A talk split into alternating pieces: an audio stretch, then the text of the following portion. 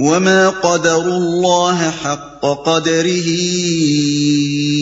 اذ قالوا ما انزل الله على بشر من شيء قل من انزل الكتاب الذي جاء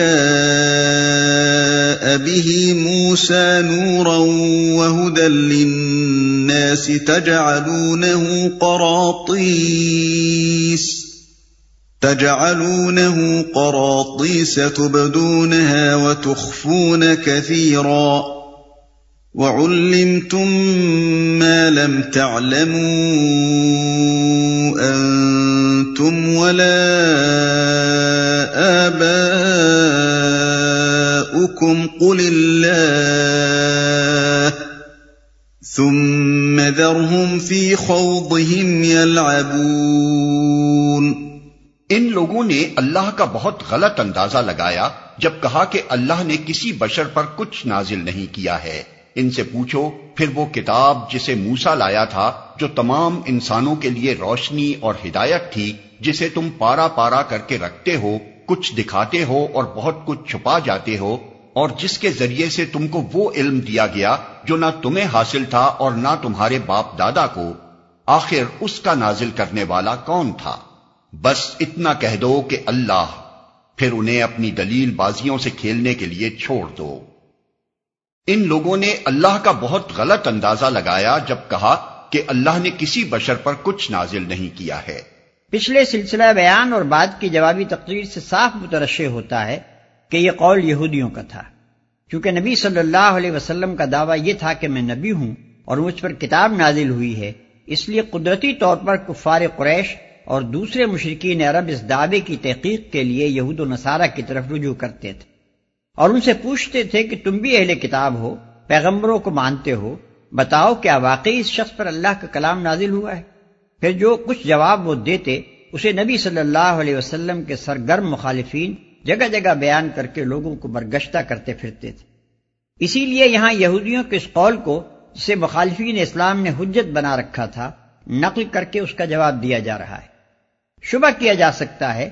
کہ ایک یہودی جو خود تورات کو خدا کی طرف سے نازل شدہ کتاب مانتا ہے، یہ کیسے کہہ سکتا ہے کہ خدا نے کسی بشر پر کچھ نازل نہیں کیا؟ لیکن یہ شبہ صحیح نہیں ہے۔ اس لیے کہ ضد اور ہٹ دھرمی کی بنا پر بسا اوقات آدمی کسی دوسرے کی سچی باتوں کو رد کرنے کے لیے ایسی باتیں بھی کہہ جاتا ہے جن سے خود اس کی اپنی مسلمہ صداقتوں پر بھی زد پڑ جاتی ہے۔ یہ لوگ محمد صلی اللہ علیہ وسلم کی نبوت کو رد کرنے پر تلے ہوئے تھے۔ اور اپنی مخالفت کے جوش میں اس قدر اندھے ہو جاتے تھے کہ حضور صلی اللہ علیہ وسلم کی رسالت کی تردید کرتے کرتے خود رسالت ہی کی تردید کر گزرتے تھے۔ اور یہ جو فرمایا کہ لوگوں نے اللہ کا بہت غلط اندازہ لگایا، جب یہ کہا تو اس کا مطلب یہ ہے کہ انہوں نے اللہ کی حکمت اور اس کی قدرت کا اندازہ کرنے میں غلطی کی ہے۔ جو شخص یہ کہتا ہے کہ خدا نے کسی بشر پر علم حق اور ہدایت نامہ زندگی نادل نہیں کیا ہے، وہ یا تو بشر پر نزول وحی کو ناممکن سمجھتا ہے اور یہ خدا کی قدرت کا غلط اندازہ ہے۔ یا پھر وہ یہ سمجھتا ہے کہ خدا نے انسان کو ذہانت کے ہتھیار اور تصرف کے اختیارات تو دے دیے مگر اس کی صحیح رہنمائی کا کوئی انتظام نہ کیا بلکہ اسے دنیا میں اندھا دھند کام کرنے کے لیے یوں ہی چھوڑ دیا۔ اور یہ خدا کی حکمت کا غلط اندازہ ہے۔ آخر اس کا نازل کرنے والا کون تھا؟ یہ جواب چونکہ یہودیوں کو دیا جا رہا ہے اس لیے موسا علیہ السلام پر تورات کے نزول کو دلیل کے طور پر پیش کیا گیا ہے۔ کیونکہ وہ خود اس کے قائل تھے۔ ظاہر ہے کہ ان کا یہ تسلیم کرنا کہ حضرت موسا علیہ السلام پر تورات نازل ہوئی تھی، ان کے اس قول کی آپ سے آپ تردید کر دیتا ہے کہ خدا نے کسی بشر پر کچھ نازل نہیں کیا۔ نیز اس سے کم از کم اتنی بات تو ثابت ہو جاتی ہے کہ بشر پر خدا کا کلام نازل ہو سکتا ہے اور ہو چکا ہے۔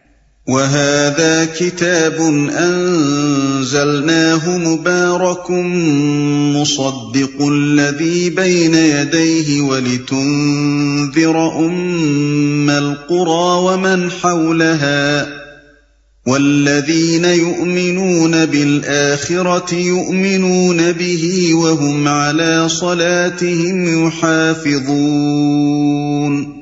اسی کتاب کی طرح یہ ایک کتاب ہے جسے ہم نے نازل کیا ہے، بڑی خیر و برکت والی ہے۔ اس چیز کی تصدیق کرتی ہے جو اس سے پہلے آئی تھی، اور اس لیے نازل کی گئی ہے کہ اس کے ذریعے سے تم بستیوں کے اس مرکز یعنی مکہ اور اس کے اطراف میں رہنے والوں کو متنبع کرو۔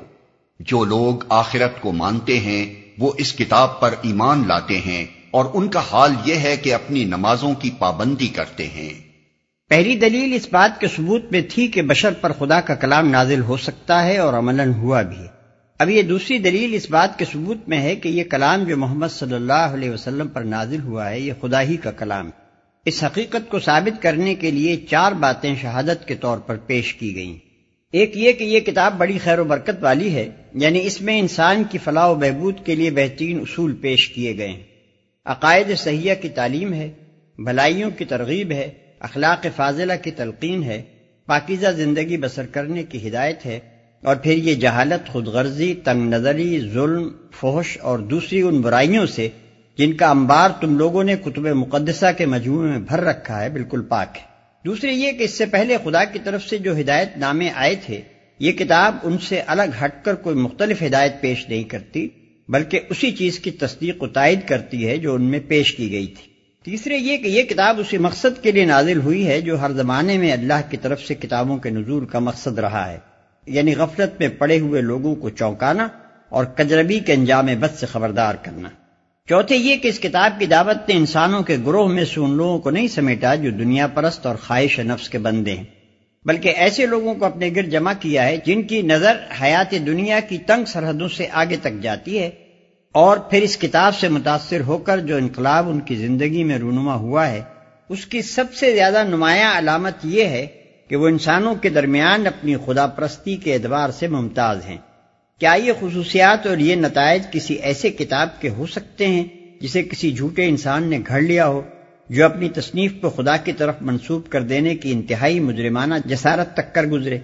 ومن اظلم ممن افترى على الله كذبا او قال اوحي الي ولم يوحى اليه شيء ولم يوح إليه شيء ومن قال سأنزل مثل ما أنزل الله ولو ترى إذ الظالمون في غمرات الموت والملائكة باسطوا أيديهم ۖ والملائكة باسطوا أيديهم أخرجوا أنفسكم اليوم تجزون اليوم تجزون عذاب الهون بما كنتم تقولون على الله غير الحق وكنتم عن آياته تستكبرون اور اس شخص سے بڑا ظالم اور کون ہوگا جو اللہ پر جھوٹا بہتان کھڑے یا کہے کہ مجھ پر وہی آئی ہے؟ ڈراں حالے کہ اس پر کوئی وہی نازل نہ کی گئی ہو۔ یا جو اللہ کی نازل کردہ چیز کے مقابلے میں کہے کہ میں بھی ایسی چیز نازل کر کے دکھا دوں گا۔ کاش تم ظالموں کو اس حالت میں دیکھ سکو جبکہ وہ سکارات موت میں ڈبکیاں کھا رہے ہوتے ہیں اور فرشتے ہاتھ بڑھا بڑھا کر کہہ رہے ہوتے ہیں کہ لاؤ، نکالو اپنی جان۔ آج تمہیں ان باتوں کی پاداش میں ذلت کا عذاب دیا جائے گا جو تم اللہ پر تہمت رکھ کر ناحق بکا کرتے تھے۔ اور اس کی آیات کے مقابلے میں سرکشی دکھاتے تھے۔